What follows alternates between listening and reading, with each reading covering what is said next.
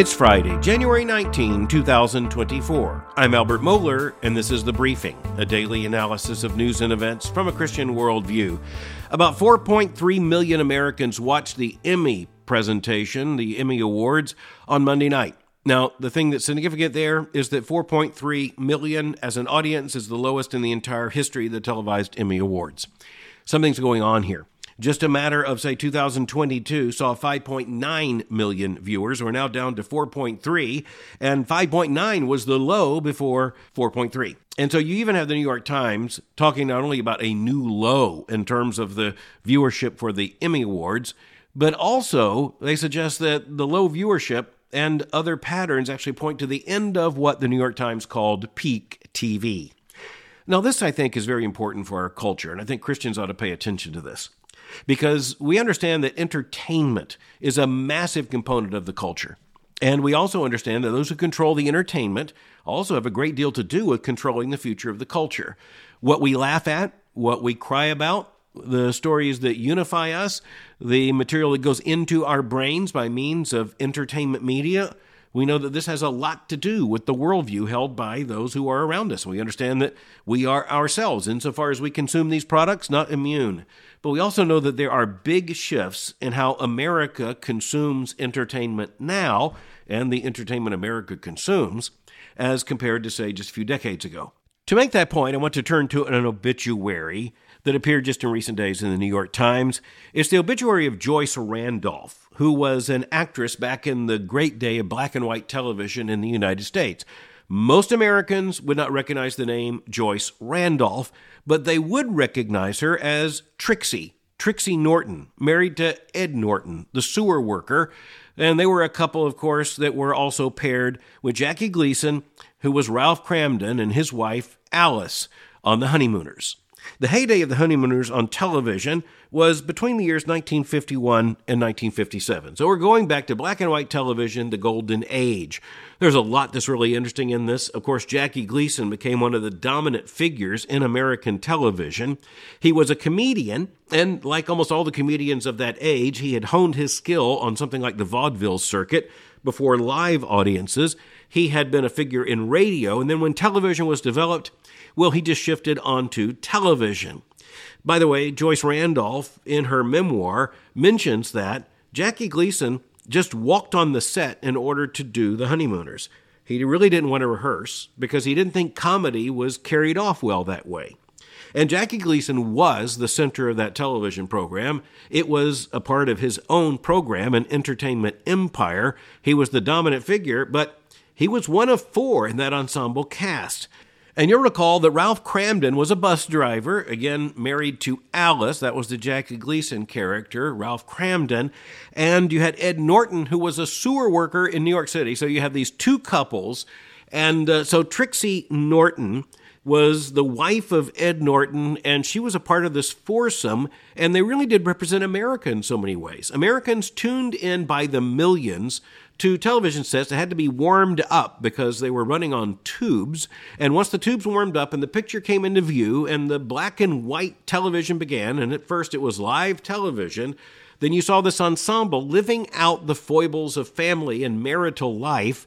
Neither of the couples had children on the program, but they did have problems, they did have issues, but they were also, as endemic of the picture Americans had of themselves in the 1950s, they were in everything together. And even if the men, they often got into madcap schemes that came to nothing, and as the wives were often patient with them in all these endeavors, and even as you had them as members of men's organizations that looked ludicrous and they wore ludicrous uniforms, that was actually all a part of American culture in the 1950s. You look back at it now, and of course, America was then enduring also the Cold War.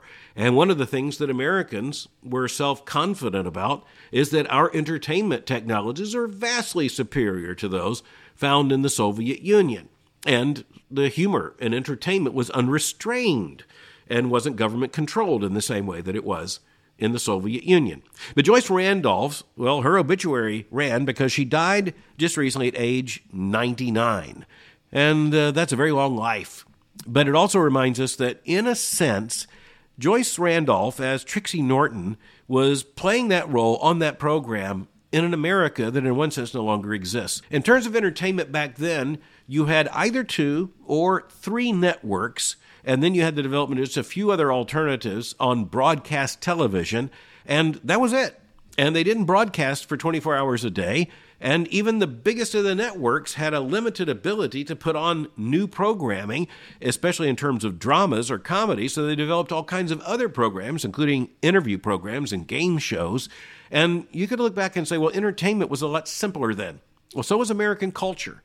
And we also note that the range of humor was very restrained then. You couldn't get away with many of the things that are now just taken for granted in terms of the crudeness, the explicit sexuality, and so many other things.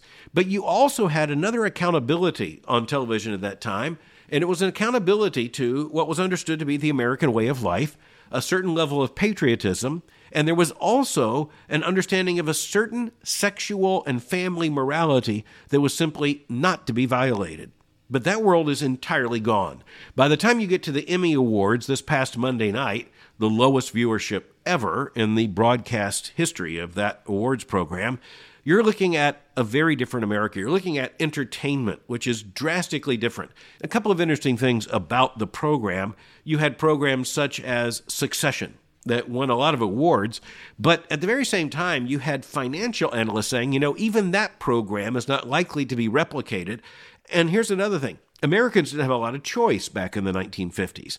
They could watch CBS and NBC or they could watch ABC by the time it developed full programming. And then eventually there would be the development of local programming and low power broadcasting.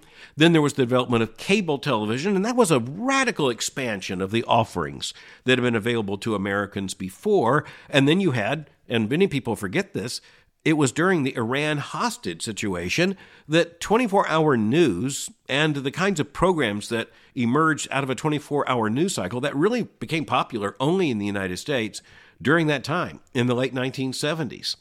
And then, of course, you had other developments, and now we're talking about a digital revolution, and we're talking about almost endless choice.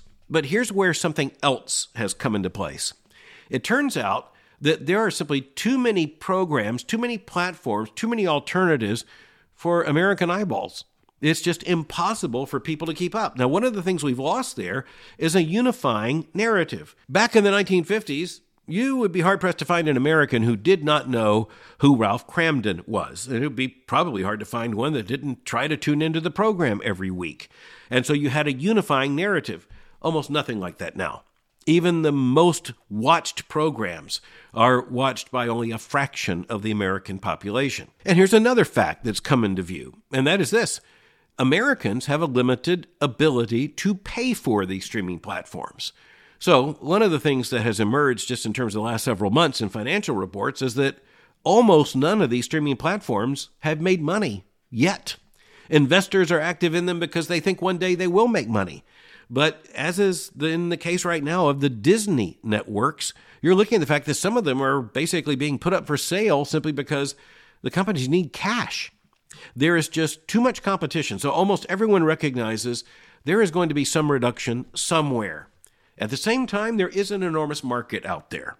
Just to make that clear, last Saturday saw the greatest demand on the internet in the history of the internet. And that was because of the streaming of the NFL playoff game between the Kansas City Chiefs and the Miami Dolphins. And that was the most watched program of its kind in the history of streaming broadcasting.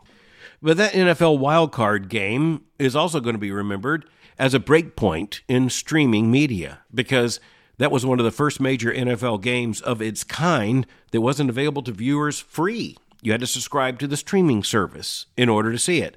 And evidently, a lot of Americans did just that. And not only Americans, but others around the world as well. So, in sum, as you're looking at big changes in American entertainment habits, Saturday was the single highest day of U.S. internet usage in history. Streaming the game amounted to 30% of internet traffic worldwide during those hours. Something else to note if the NFL can get away with arranging for people to have to pay to see those games, you can count on the fact it will do it. Okay, now we're going to turn to questions, and I appreciate all who send in questions, and sometimes they're questioning something I said.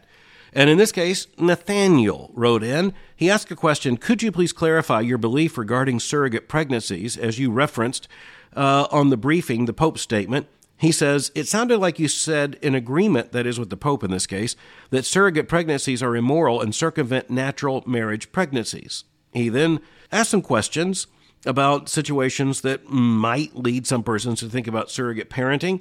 And then he says, I think to a miraculous extent that Christ was born by a surrogate woman and Mary's egg where God created the sperm. What is your clarification and thoughts on this issue? Well, Nathaniel, I'm glad you wrote. And I'll simply say that you did hear me right. I do believe that the practice of surrogate parenting is uh, something that breaks the moral, normal pattern of human reproduction and compromises the conjugal union of the husband and the wife in God's institution of marriage. And uh, I do not believe that it is moral for a Christian couple to undertake surrogate parenting. Now, I understand that if there are couples that are irregularly established, such as same sex couples, there's no way they're going to be able to reproduce, but that's outside, again, what is biblically mandated. And uh, you do raise the issue what about couples that may have difficulty with pregnancy or a woman carrying a pregnancy? Well, we certainly grieve with those couples, but I think it's important to note that throughout 2,000 years of Christian history, I think there would be a virtually unanimous view until very recently in the more liberal wing of the church that something like surrogate parenting is uh, absolutely not acceptable morally. It violates the conjugal union. And by the way, this is often complicated by the fact that this becomes a pregnancy market where people are paying women to carry babies that are not their own in order to surrender those babies when they are born. Uh, there's something just very, very dangerous about that in moral terms. But, Nathaniel, with respect, I also want to say that when you argue that Christ was born by a surrogate woman, I just want to say that's not the biblical account. The biblical account is not Mary, the surrogate mother of Jesus, but rather Mary, the mother of Jesus. She was in every way the mother of Jesus. And I think that's very important in terms of biblical theology. And uh, we certainly uh, feel for, are moved by the accounts of, say, married couples, men and women, who are unable to conceive by normal means or carry a pregnancy. But the answer to that, I do believe, and I say this with the authority, I think, of biblical theology, and the long history of the Christian church, the answer to that is not surrogacy. There are certain things that are possible that are not licit. That's moral language for they're just not lawful according to Scripture. But again, I want to thank you for listening and listening carefully and for caring enough to write. Next, a question sent in by Jim, and Jim identifies as a new Christian who is age 73. Well, Jim, what a happy thing that is. I am so happy to speak to you as a new believer in Christ, and thus as my brother in Christ. And uh, I love the way you pose the question as a new believer. Quote, My question is this I've been told by my wife, a longtime Christian and seminary student here in San Diego, that the Bible is the inerrant Word of God. However, the Bible is written by people, so how can this be the actual Word of God? He then goes on to say, listens to the briefing. And, uh, well, Jim, again, thanks for listening and thanks so much for writing this question. And this is a very legitimate question. I think there's some people who would hear this and go, how could someone question that the Bible is the Word of God, the inerrant, infallible Word of God. But as a new believer, you're looking at the fact that indeed you had human authors of Scripture. And so you're asking a very obvious question How can the Bible be the product of these human authors and yet at the same time be the Word of God? And not only that, but the inerrant and infallible Word of God. Well, this could require a long answer, Jim, but I'm going to give you the short synopsis, and that is that we know the Bible is the Word of God because God tells us in the Bible that it is His Word. And not only that, you have passages such as what we find in 1 Peter 1.21, where we are told that there were men of old who were moved by the Holy Spirit to write what they wrote. So in other words, this, yes, there are human authors of Scripture, and those who believe in the inerrancy and the total inspiration of the Scripture as the Word of God, we don't deny that there were human authors of Scripture. But at the same time, we want to say that they were moved by the Holy Spirit to write exactly what God intended for them to write in such a way that it was no less the product of their own hand, or you might say in terms of a pen, but was absolutely the product of the Holy Spirit who worked within them. Now, there's a technical theological term for this, and I didn't mean to use it, but I'm about to. It's called concursus. That means moving along at the same time which means that the Holy Spirit moved in such a way that these human authors of Scripture were moved concursively at the same time with the Holy Spirit to write exactly what the Holy Spirit wanted. And uh, so that's a very reassuring thing to me, Jim. If I were just reading the scripture and I thought, well, this is what Paul thinks, or this is what Peter thinks, or that's what Isaiah said, you know, I'd be in a lot of trouble. But I know that in the entire canon of Scripture, that's to say the Old Testament and the New Testament, every word of Scripture is inspired by the Holy Spirit, and this is indeed the Word of God. And as you study it, and Jim, as you grow in grace and in the nurture of the Lord Jesus Christ, and as you come to know Scripture as the Word of God, I uh, believe the Holy Spirit will apply that word to your heart to conform you to the image of Christ and to ground you ever more securely in the faith once for all delivered to the saints. And, uh, you know, sometimes it's important to say, in this case, Jim, your wife is absolutely right. The Bible is the inerrant, infallible Word of God. And uh, it's on that basis that we know what the gospel is, and thus that you're a new believer in Christ. And uh, all this just makes us very happy. Thanks for writing. Next, a question comes from Elizabeth, who's a sophomore in high school in California, and she says, quote, I am reading Plato's dialogue Crito during the semester for school. I'm just going to pause there and say, Elizabeth, God bless you. That's an encouraging thing in terms of classical literature. She goes on to say, We just studied the introduction and learned about Socrates' death sentence due to his belief that there had to be a higher authority other than their false gods. In addition, he taught others in his society how to become great communicators so that they could one day move crowds to action through their words. She goes on to raise the question about good citizenship and bad citizenship. And then she says, I was wondering what you would consider good citizenship to look like as a Christian on this earth, especially as an American desiring to ultimately be a faithful citizen of God's kingdom while living where He has placed us.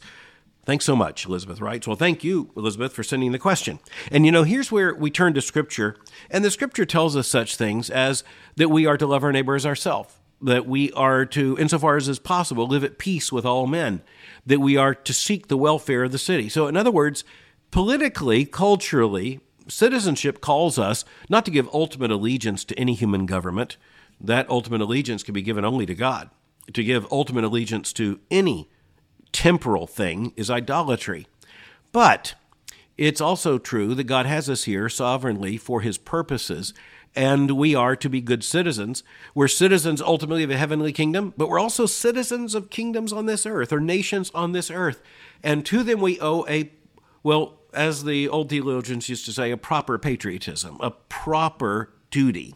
And so we should be good citizens. I think, by the way, that should mean upholding what we know to be true. And that's not popular these days. But just to take one issue, we actually know what marriage is. The society around us may be very confused about that, but we don't have any option but to bear honest truth and uh, witness to what we believe marriage is. And when it comes to the sanctity of human life, for example, we have no choice but to uh, seek to apply what we know to be a very basic principle, one of the most basic principles of Christian morality, even to public policy. But you know, it also means we want our societies to flourish, we want our neighborhoods to flourish, and we want our schools to flourish insofar as is possible. And uh, Christians can't take responsibility as a whole for these things, uh, but we do have some responsibility for these things. We are left here on earth in this age for a purpose, and uh, even as we are citizens of a heavenly kingdom, and that's our ultimate destiny, and that's our ultimate allegiance, uh, we do owe a proper duty to the societies of which we are a part. And Elizabeth, that's not always easy. But that's why we need the church. We need congregations where Christians learn together how to be faithful and how to respond uh, to cultural challenges and to, uh, say, even a political moment in a way that is faithful. And we need to encourage one another to that uh, maximal faithfulness. So, Elizabeth, thanks for writing the question. And I'm encouraged by you thinking such deep thoughts.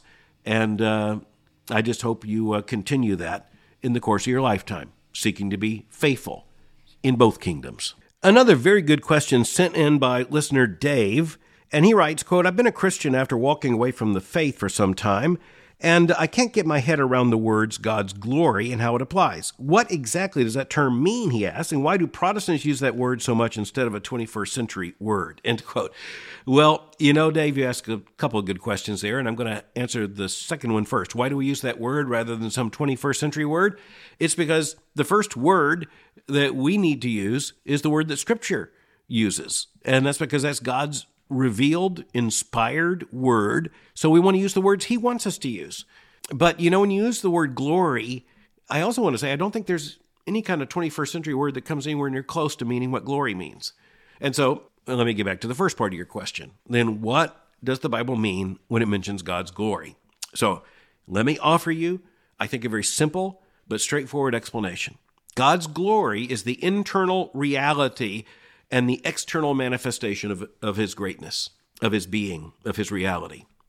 That is to say, it's the internal reality. God is so glorious, only he knows himself, but it's also his external manifestation. He shows himself to us and uh, most ultimately in the person of the Son, the Lord Jesus Christ. And he shows his glory. And uh, for instance, a part of the Christmas text in Scripture, we beheld his glory. Glory is of the only begotten of the Father, full of grace and truth. There you have in the first chapter of John's Gospel.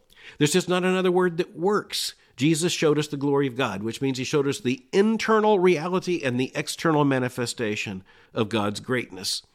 And uh, so God's glory, by the way, is sometimes referred to in Scripture something that's visible, but it's uh, to offer perhaps a shorter but uh, more succinct explanation. God's glory is His godness. It is Himself as we see Him and as He exists in Himself. So again, Dave, thanks for sending the question. Now I want to turn to a question from Louis. Louis asked, quote, If I believe the Bible is clear on the male leadership of churches, is it wise to have that translate to politics? clearly stated, he writes, is it consistent vote for Nikki Haley as president of the United States? End quote. Well, let me answer that question uh, by saying, Louis, there has to be some kind of parallel here, which is why I think, in the main, uh, most political leaders are men. And uh, that's, uh, I don't think, an accident. I think it's a part of God's assignment to men to lead in so many of these areas. But I don't think it's categorical in society in the way that it is categorical in the home and in the church. In the home and in the church, we have explicit biblical commands about uh, the role of the husband and the father in the family and uh, of the uh, definition of the ministry and the role of the pastor and the elders of the church in the New Testament. In terms of the larger society, we don't have anything so explicit. And so I'm not going to talk about Nikki Haley as a candidate here. We'll save that for another time and uh, opportunity. I'm simply going to say that uh, if you were to visit me in my library, my personal library, then you would find a picture of me with my wife, the two of us sitting with Lady Margaret Thatcher, then Baroness Thatcher, the former Prime Minister of Great Britain, Britain's very famous Iron Lady. And we were very honored to have that uh, opportunity to spend time with Baroness Thatcher and uh, I think she was one of the great political leaders and uh, great examples of statesmanship of the 20th century. And uh, so I'll simply say, I'll let that speak for itself. If I were in Great Britain during the time that Margaret Thatcher was head of the Conservative Party, I would have voted for the Conservative Party. I probably would have voted for just about anyone, by the way, uh, who was the head of that party. But without a twinge of conscience, I would have supported Margaret Thatcher in that role. Does that, that mean that I believe that's normative? And uh, the answer would be no. But uh, I don't think the scripture forbids it. And uh, I think that's where the clarity of the scripture on the family and on the church, uh, we need to be absolutely clear where scripture's clear. But uh, again, if I had the opportunity to vote for Margaret Thatcher for President of the United States, I would have been tempted to do that too. But next, I want to turn to a question sent in by a homeschooling mom, Judith. And she says she and her husband homeschool their six children, ages 4 to 14, and they've been working through reading the Bible in a yearly plan with them. And uh, the six year old asked to email me a question in her own words, quote, Why is there so much murdering in the Bible? End quote. And that came up because Eliza was reading the Bible and uh, as a part of reading the Bible with the family. And, uh, you know, that's a very good question, Eliza. And I think the answer to it is very clear in the Bible, and and not only just in say a particular verse, but in the in the entire story that is revealed to us uh, in the Old Testament. It is just how sinful and horrible human beings are once we became sinners. When we became sinners, sin showed up in the most horrifying ways. It shows up right away with Cain and Abel, and uh, it continues to multiply throughout the New Testament. And Here's something else, Eliza. As the six year old here, I just want to tell you one of the things we should be thankful for is that God tells us the truth about ourselves and the truth about sin and even the truth about murder uh, in the Old Testament. And in particular, I mean, in the entire scripture, but in the Old Testament, such clarity on this. And I also want to tell you, Eliza, you're absolutely right to be troubled by it. We should be very, very troubled by what uh, the old Puritans, those were church leaders who I think were very faithful to God, and uh, they talked about the sinfulness of sin. And uh, that's exactly what I think is revealed in the Bible.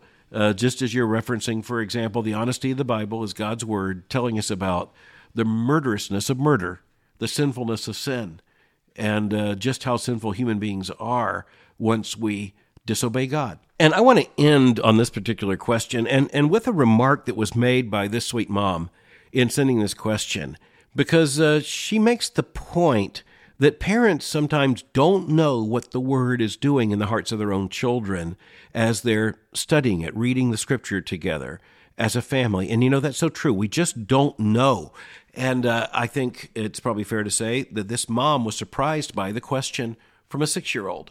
That's exactly one of the blessings of parenthood as Christian parents, where we discover our children are really thinking deeper thoughts than we may have thought they were thinking, and they're they're asking bigger questions than we might have thought they were asking, and uh, all this prompted by exposure to the Word of God. That includes the preaching of the Word of God. It includes what you're doing and reading the Scripture with your children.